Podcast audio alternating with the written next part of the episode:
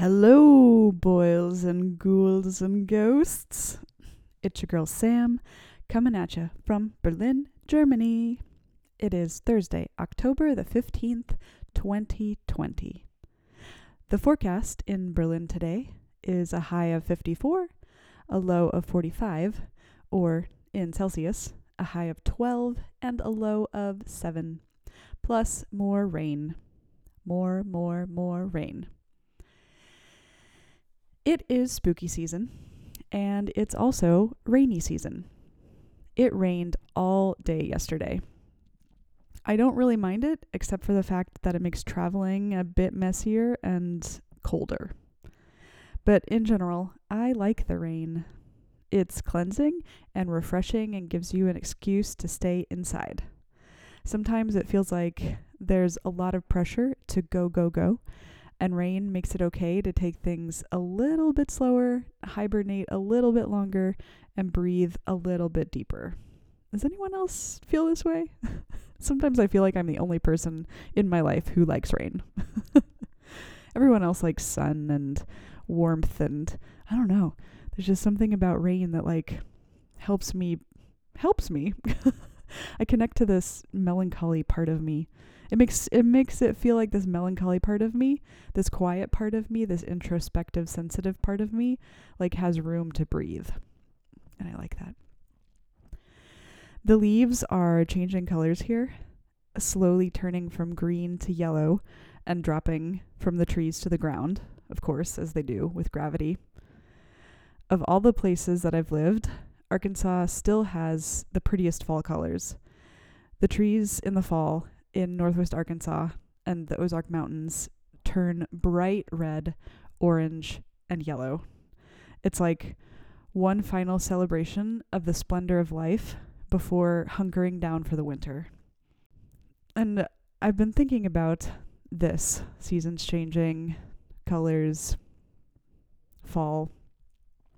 I find it interesting how humans are and are not like nature we as humans don't really get to slow down. We don't really have the opportunity to hibernate. It seems to be our duty as humans in a capitalist society to be productive. So, the rhythms of the natural world we ignore and build structures and systems in order to defy them. In some ways, this makes life much more comfortable, I understand. I don't have to struggle through months of living outside where it's cold and gray. I get to live inside with heat and electricity and softness. But in other ways, I'm wondering what I'm missing out on. I wonder how my body, soul, emotions, and mind would change if I were forced to follow the seasons. That's one of the things that I appreciate about living in Germany. I feel more in touch with nature and the seasons here. And it's for a simple reason no air conditioning, okay, I'm totally the first to admit that the need for air conditioning in Berlin is much, much, much lower than it is in, say, Austin, Texas. it's way easier to get along without AC here, and it would be absolutely miserable to live in the South without it. But I also know that not every hot country, hot place in the world has the privilege of AC.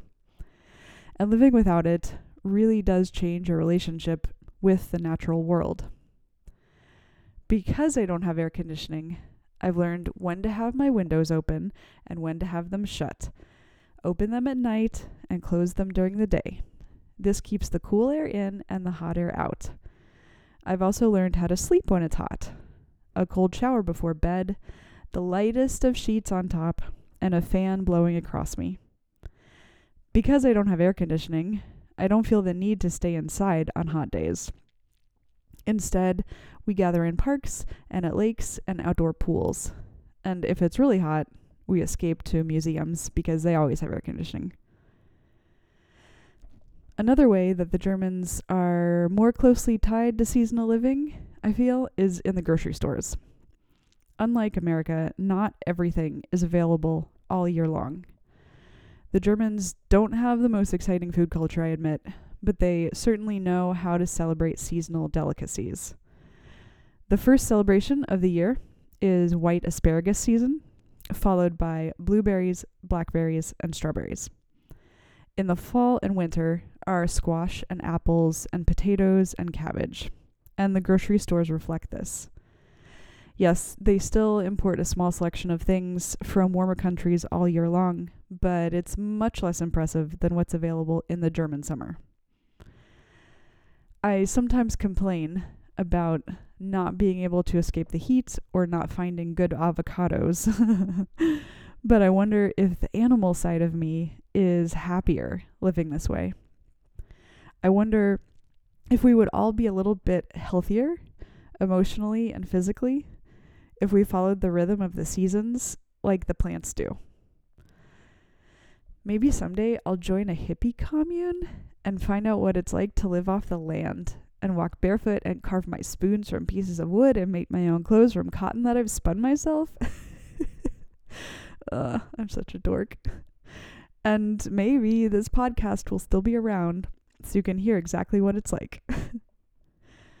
I understand that I'm probably romanticizing things, but I do think we can harm ourselves by striving after too much comfort.